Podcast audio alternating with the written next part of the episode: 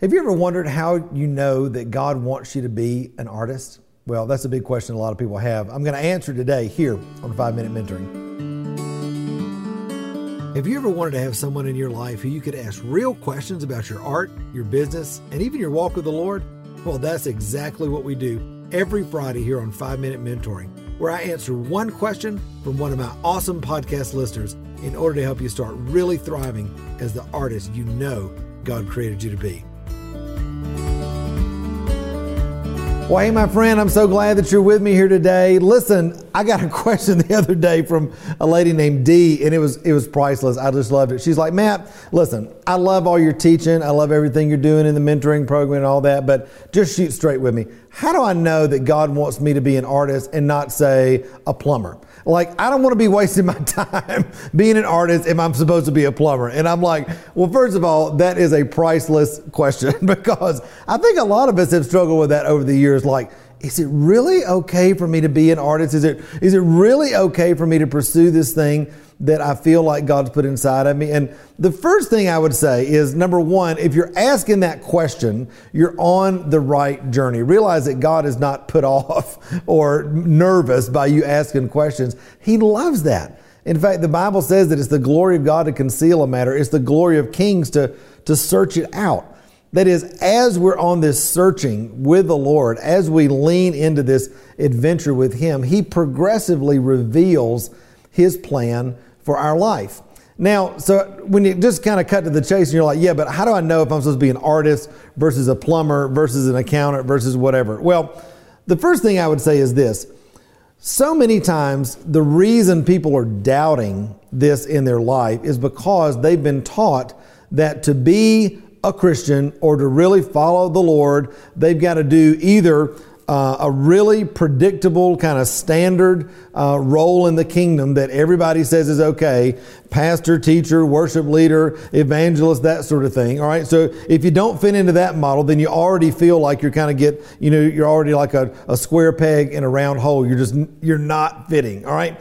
So I would say, you may be struggling with a little bit of that, all right? The other thing is, most of us artists have been brought up in this kind of mentality that, yeah, you know, art is a fun thing to do on the side, but it's really not a viable thing that you should be thinking about for your life. Like, do you actually know anybody that can make a living from that? And a lot of times people don't. They've never had the context for that. And so all of that sort of interior struggle just uh, kind of deflates the balloon of hope, if you will, in your heart.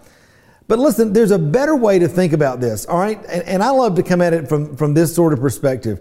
Number one, I realized that God formed me in my mother's womb. Before I ever came out as a person, God had a plan for me uniquely to release and, and, and reveal His light, His glory, His love through the unique expression of my life.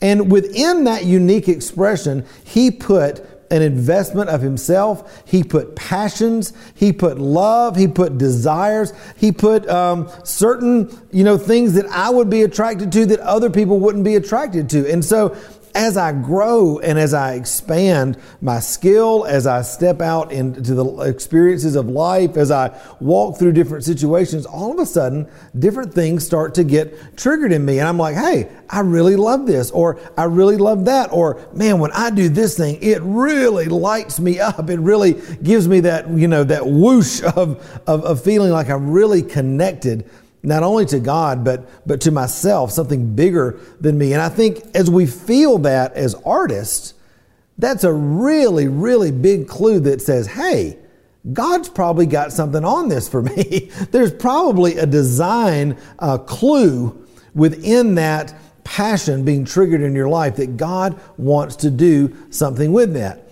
Now, listen, here's the key just because you have a passion in a certain area doesn't mean that you're ready to jump off into the deep and become make that your full-time vocation. Again, how does growth happen in the kingdom? Faithful with little, ruler over much.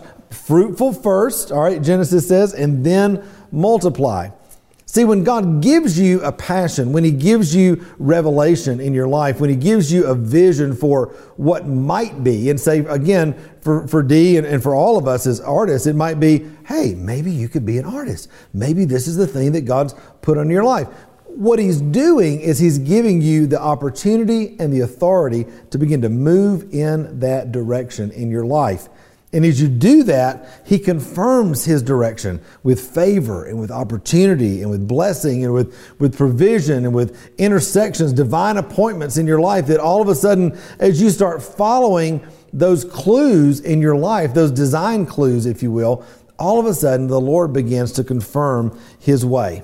And listen, beyond all of that, I would say this God wants you to step into your design more than even you do.